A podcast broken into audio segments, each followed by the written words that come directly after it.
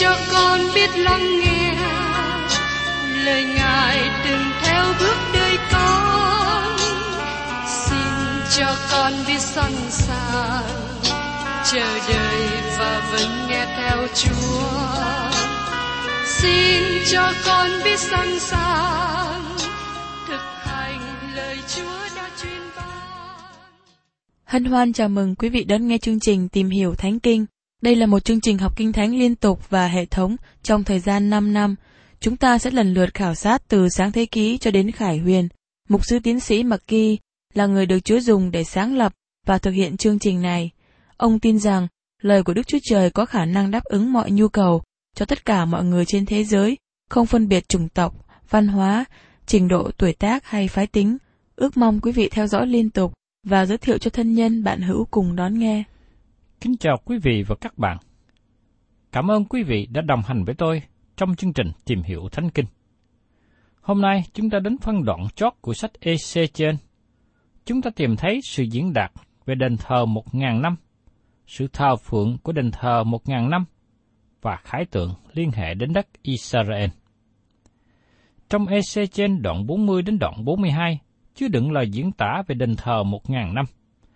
Từ thời điểm có đền thờ một ngàn năm, tôi mong ước thấy nó và muốn vào trong đó. Nhưng tôi không mong muốn thờ phượng tại đó. Đền thờ đó sẽ ở trên đất này, nhưng tôi sẽ đi đến một nơi được diễn tả trong sách cải Quyền đoạn 21, đó là Jerusalem mới. Đó là địa chỉ đời đời cho những người tin nhận Chúa Giêsu. Nếu các bạn muốn cho ai địa chỉ đời đời của người tin nhận Chúa Giêsu, tôi không biết rõ tên đường là gì, nhưng hy vọng tên con đường đó là đường Vinh Hiển và tên thành phố là thành Jerusalem mới. Có một điều mà sứ đồ văn cho chúng ta biết trong Khải Quyền đoạn 21 câu 22. Ở đó, tôi không thấy đền thờ nào, vì Chúa là Đức Chúa Trời toàn năng, và chiên con đều là đền thờ của thành. Vì thế, hội thánh đi đến một nơi mà nơi đó không có đền thờ. Chúng ta cũng không cần có, nhưng trên trái đất sẽ có một đền thờ trong thời kỳ một ngàn năm. Tôi thích là chúng ta không có đền thờ, bởi vì có nhiều nghi thức cần thực hiện. Tôi sẽ vui mừng hơn khi ở trên thiên đàng với Chúa và chiên con sẽ là đền thờ của Jerusalem mới. Chúng ta sẽ ở đó với họ, và tôi không thể nào hiểu nổi hết sự tuyệt vời của nó như thế nào. Chúng ta đã thấy một diễn tiến phát triển trong sách EC trên. Sau khi kẻ thù bị dẹp đi, dân Israel vào trong thời kỳ một ngàn năm, và sẽ có đền thờ trên đất này. Chúng ta đang nói về trái đất. Điều đó có nghĩa rằng chúng ta đang nói về Israel và các quốc gia dân ngoại sẽ được cứu rỗi. Hội thánh của Đấng Christ được cất lên với Ngài trong Jerusalem mới vào thời điểm này. Bây giờ mời quý vị cùng xem trong EC trên đoạn 40 câu 1. Năm thứ 25 sau khi chúng ta bị làm phu tù, đầu năm, ngày mùng 10 trong tháng, tức là 14 năm sau khi Jerusalem bị hãm, cũng trong ngày đó, tay Đức giê va đặt trên ta, và Ngài đem ta vào thành ấy. Jerusalem bị thiêu hủy và đền thờ bị đốt cháy. Nhưng giờ đây Ezechen chỉ cho chúng ta đền thờ đó trong thành của nước một ngàn năm. Tiếp đến chúng ta xem trong EC trên đoạn 40, câu 2 đến câu 3. Trong các sự hiện thấy của Đức Chúa Trời, Ngài đem ta vào đất Israel và đặt ta trên hòn núi rất cao. Trên núi đó, về phía nam, dường như có sự xây cất một thành. Khi Ngài đã dắt ta vào đó, ta thấy một người hình dáng như người đồng bằng. Người ấy cầm trong tay một sợi dây gai và một cái cần để đo, đứng nơi hiên cửa. Thưa các bạn, mỗi lần trong Kinh Thánh mà chúng ta tìm thấy một người với cây thước đo, đó thường là một thiên sứ, như tại đây, nói về một thiên sứ. Nó có nghĩa rằng Đức Chúa Trời đang sẵn sàng để hành động trở lại trong mối quan hệ với dân của Ngài trên đất, và chúng ta tìm thấy một lần nữa trong các tiểu thiên tri và trong sách khải quyền.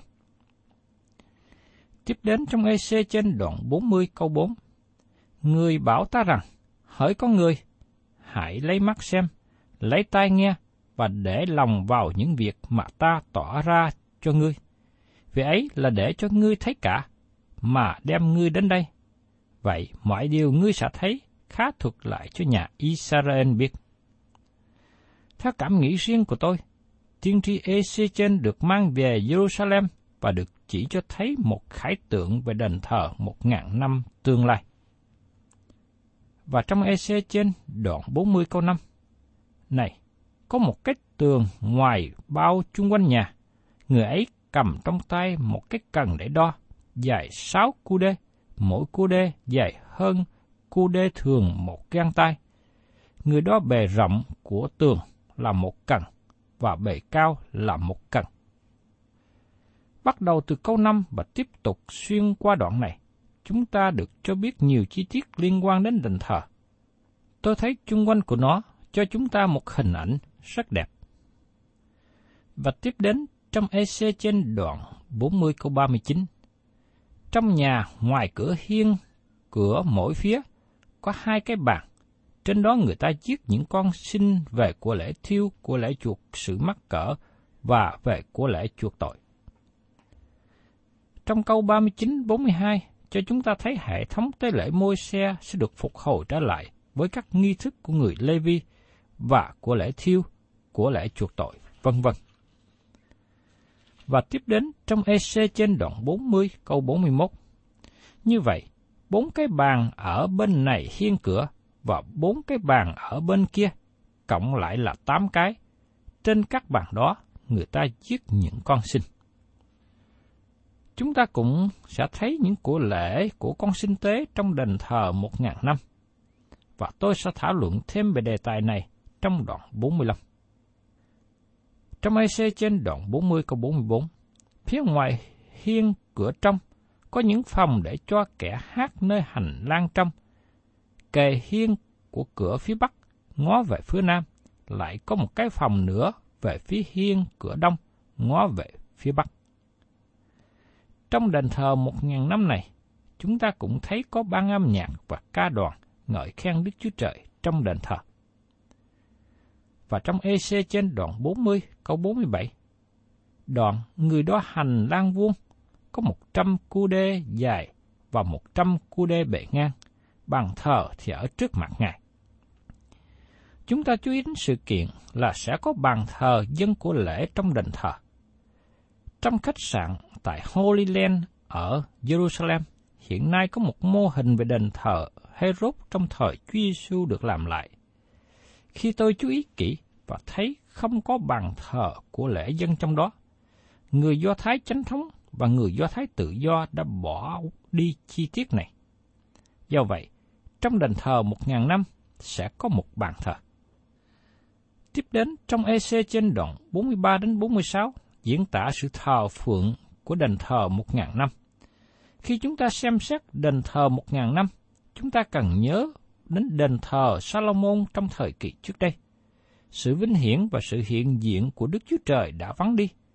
Nhưng tại đây, trong đoạn 43, sự vinh hiển trở lại đền thờ, và chúng ta thấy đấng được thờ phượng trong đền thờ một ngàn năm thì không ai khác hơn là Chúa Giêsu Christ. Và tiếp đến, mời quý vị cùng xem trong EC trên đoạn 43, câu 1 đến câu 2. Rồi người dắt ta vào hiên cửa, tức là hiên cửa phía đông. Tôi thấy vinh quang của Đức Chúa Trời, Israel từ phương đông mà đến. Tiếng Ngài giống như tiếng nước lớn, và đất sáng rực vì vinh quang Ngài. Sự vinh hiển Đức Chúa Trời đến từ phía đông và bao phủ đền thờ. Đây là sự trở lại của Đấng Christ trên đất này. Và Ngài mang sự vinh hiển của Sekina đến với Ngài. Trong khi Chúa Giêsu đến Jerusalem cách đây 2.000 năm về trước, sự vinh hiển của Ngài không ở với Ngài. Và mời quý vị xem tiếp trong EC trên đoạn 43, câu 3 đến câu 4. Sự hiện thấy mà ta thấy bây giờ, giống như sự hiện thấy đã hiện ra cho ta khi ta đến đặng quỷ diệt thành này. Ấy là những sự hiện thấy giống như sự hiện thấy mà ta đã thấy trên bờ kê ba, và ta sắp mặt xuống. Vinh quang của Đức giê va vào trong nhà do hiên cửa phía đông. Rõ ràng là Chúa sẽ đến từ phía đông, và chúng ta sẽ xem điều này một lần nữa trong đoạn 44. Tiếp theo chúng ta xem trong EC trên đoạn 43 câu 19. Chúa giê va phán, các thầy tế lễ họ Lê Vi về dòng Sa Đốc đến gần ta đặng hầu việc ta, ngươi khá cho họ một con bò đực tơ đặng họ làm của lễ chuộc tội. Trong phân đoạn này, chúng ta đề cập đến sự thờ phượng trong đền thờ. Các của lễ sẽ được chân lên để ghi nhớ. Họ sẽ nhìn lại công việc của đấng Christ trên thập tự giá, giống như các của lễ trong cổ ước là hình bóng bởi sự hy sinh của Ngài. Và trong đoạn 45, chúng ta sẽ tìm hiểu thêm chi tiết về điều này. Trong EC trên đoạn 44, nói về vua sẽ vào trong thành phố qua cửa phía đông. Mời quý vị cùng xem trong đoạn 44, câu 1 đến câu 3. Đoạn, người ta đem đến hiên cửa ngoài của nơi thánh, ngó về phía đông. Cửa ấy vẫn đóng. Đức Sô Va bèn phán cùng ta rằng, hiên cửa này sẽ đóng luôn, không mở nữa. Chẳng ai được vào bởi hiên cửa này, vì Sô Va Đức Chúa Trời của Y Sơn đã vào bởi đó. Vậy, bởi cửa ấy sẽ đóng lại. Chỉ có vua, vì người là vua, thì có thể đến ngồi tại đó đặng ăn bánh trước mặt Đức Sô Va. Vua sẽ vào bởi nhà ngoài của hiên cửa và cũng ra bởi đường ấy. Cổng phía đông của Jerusalem hiện nay vẫn còn đóng. Nó bị một bức tường dựng lên. Một số người theo khuynh hướng trước một ngàn năm cho rằng điều này được ứng nghiệm trong những lời tiên tri của EC trên và cổng này không mở cho đến khi đấng Messiah đến. Tôi có hai lý do để không đồng ý với quan điểm này. Thứ nhất, vua được đề cập ở đây không phải là Chúa Giêsu Christ. EC trên nói cho chúng ta biết rằng vua này dân của lễ và thờ phượng Đức Chúa Trời trong đoạn 45 và 46. Vì thế, vua này không phải là Chúa Giêsu. Chúa Giêsu là Đức Chúa Trời và Ngài không dân một của lễ nào, vì Ngài không cần thiết phải dân của lễ, bởi vì Ngài là đấng vô tội. Ngài đã từng nói rằng, trong các ngươi có ai bắt ta thú tội được chăng? Trong văn đoạn 8 câu 46 vị vua mà EC trên đề cập không phải là Chúa Giêsu. Riêng tôi nghĩ rằng vị vua này có thể là David. Có một số người không đồng ý vì vua này là David, nhưng họ đồng ý rằng vị vua này không phải là Chúa Giêsu. Nhiều người khác cho rằng vị vua này có thể là một vị vua ra từ dòng dõi David. Thứ hai, cổng phía đông này không phải là cổng của thành phố, nhưng là cổng của đền thờ. Thật vậy, đền thờ phải được xây dựng lại trước khi các điều này có thể được xảy ra. Do đó, bức tường được xây ở trước cổng thành phố không có liên hệ đến vấn đề này.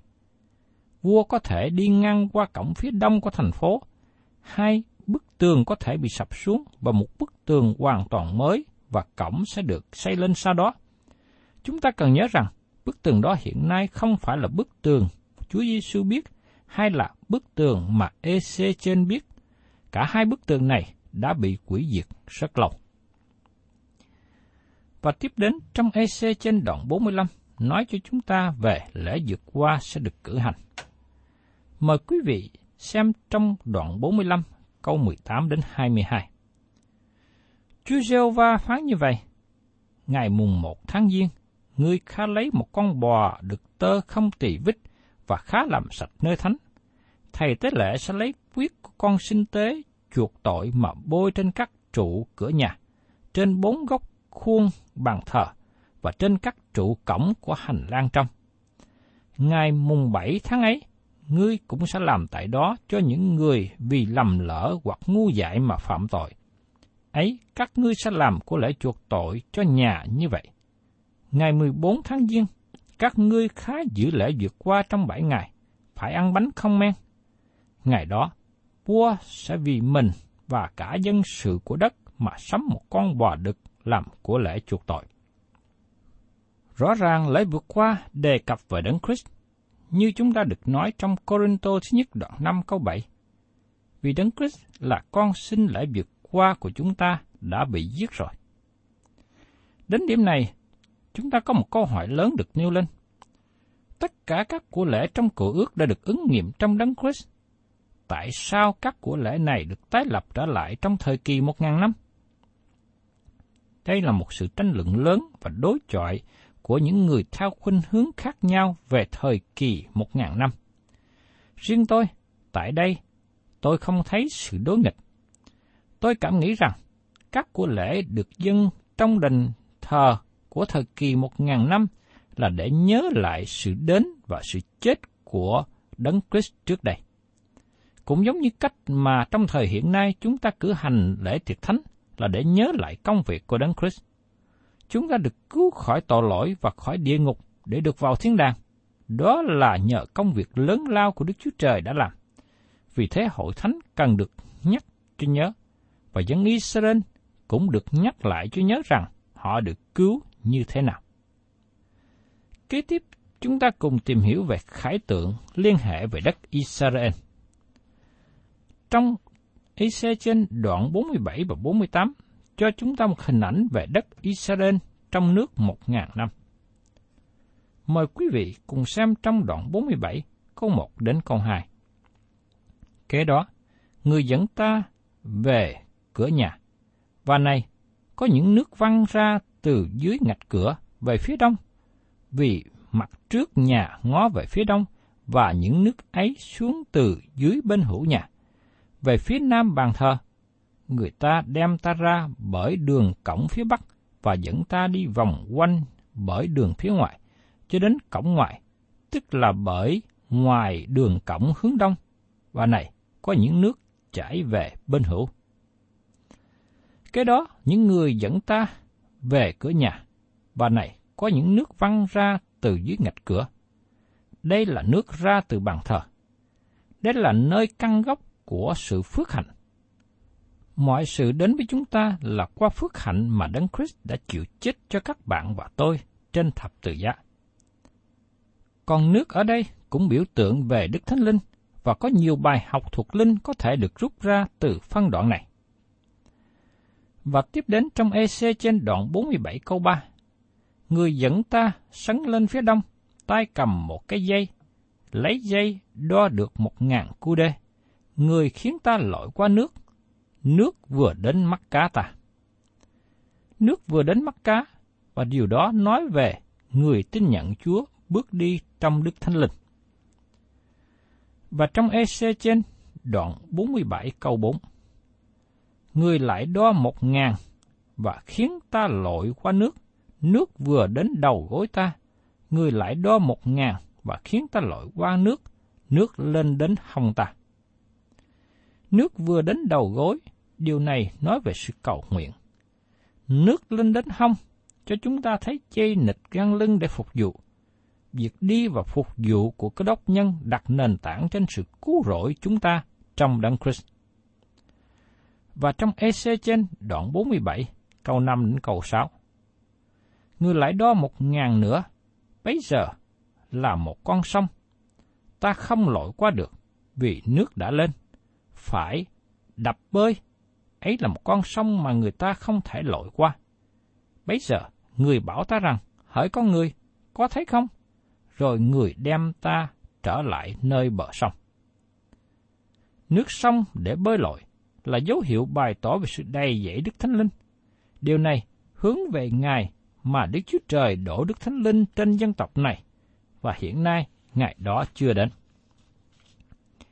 Và trong EC trên đoạn 47 câu 7 Khi đến đó rồi, này, bên này bên kia bờ sông có cây rất nhiều. Nhiều cây ở đây nói đến bông trái trong đời sống chúng ta. Tôi cho các bạn một sự ứng dụng trong phân đoạn này mà chúng ta có thể làm trong đời sống của mình. Do vậy, sự thông giải của nó là cho dân tộc Israel hay còn gọi là dân Do Thái. Đó là nước suối hàng sống ra từ bàn thờ trong ngày đó để đem phước hạnh cho cả xứ. Ngày nay, họ cần nước trong xứ của mình. Và trong EC trên đoạn 48 cho chúng ta sự phân chia đất giữa 12 chi phái trong xứ Israel, đặc biệt là chi phái Đan. Trong EC trên đoạn 48, câu 1 đến câu 2. Này là tên các chi phái, phần đất khởi từ phía cực Bắc và chạy dài từ phía hết lông cho đến đường vào Hamat và Hát So Enon, nơi bờ cõi Damas hướng về phía Bắc Hanak, từ phía đông đến phía tây là phần đất thuộc về của Đan. Trên bờ cõi của Đan, từ phía đông đến phía tây sẽ là phần của Ase. Chi phái Đan hiện diện trong thời kỳ một ngàn năm, dầu rằng nó vắng mặt từ những người được ấn chứng trong thời kỳ đại nạn. Xin xem ở trong Khải quyền đoạn 7, câu 4 đến câu 8. Người đang không gánh chịu thời kỳ đại nạn, nhưng ân điển của Đức Chúa Trời đem họ vào nước một ngàn năm. Chúng ta cũng thế, chúng ta được cứu rỗi là bởi ân điển, nhưng được dự phần thưởng cho sự phục vụ. Sách EC trên kết thúc với một hình ảnh của thành phố, đền thờ một ngàn năm và đất đai trong thời kỳ một ngàn năm. Tất cả sự rủa xả bị cất khỏi, và đó là hình ảnh mà chúng ta có tại đây. Trong EC trên đoạn 48, câu 30 đến 35. Này là những lối ra của thành phố, về phía bắc 4.500 cần. Những cửa thành sẽ đổi tên của những chi phái Israel. Phía bắc ba cửa, cửa Ruben là một, cửa Judah là một, cửa Levi là một. Phía đông 4.500 cần và ba cửa, cửa Joseph là một, cửa Benjamin là một, cửa Đan là một. Phía nam đo 4.500 cần và ba cửa, Simeon là một, cửa Icasa là một, cửa Sabulon là một. Phía tây 4.500 cần và ba cửa, cửa Gác là một, cửa Ase là một, cửa Nephtali là một. Châu Vi Thành sẽ có 18.000 cần, và rài về sau, tên thành sẽ là Đức Giê-hô-va. Thưa quý vị, trong sách tiên tri EC trên kết thúc với một lời ghi chú rất cao, ghi trên thành một ngàn năm. Đức Giê-hô-va ở đó. Hay là tên thành là Đức Giê-hô-va.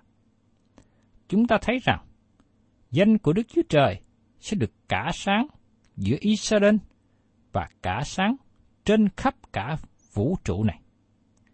Đây là một điều tốt lành mà chúng ta thấy về Đức Chúa Trời.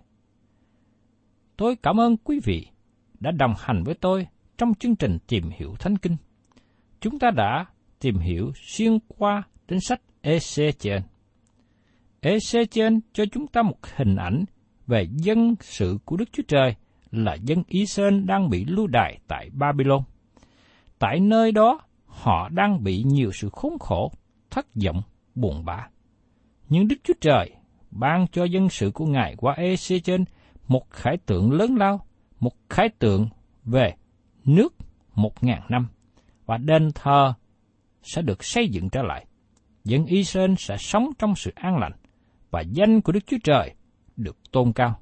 Đây là một hy vọng mà người dân Israel đang hướng dạo và chờ đợi ngày đó mau đến. thân chào tạm biệt quý vị và xin hẹn tái ngộ cùng quý vị trong chương trình tìm hiểu Thánh Kinh kỳ sau. Chúng ta sẽ tiếp tục đến một sách mới. Cảm ơn quý vị đã đón nghe chương trình Tìm hiểu Thánh Kinh. Nếu quý vị muốn có loạt bài này, xin liên lạc với chúng tôi theo địa chỉ sẽ được đọc vào cuối chương trình. Kính chào quý thính giả.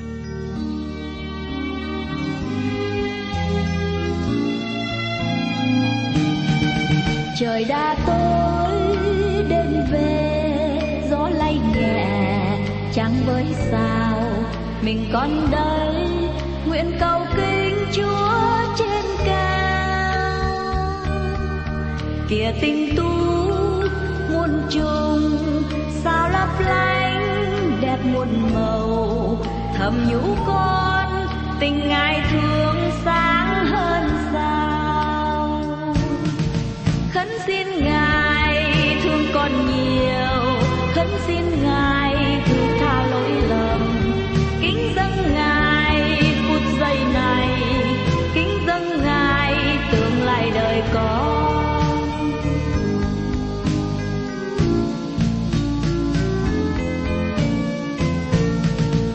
ngài có biết hay chăng đã bao lần trong bóng đêm mình còn đây, thầm nguyện xin chúa thương con nhiều canh tối khi nhìn, đêm sao sáng còn đau buồn vì đã quên ngày hôm nay.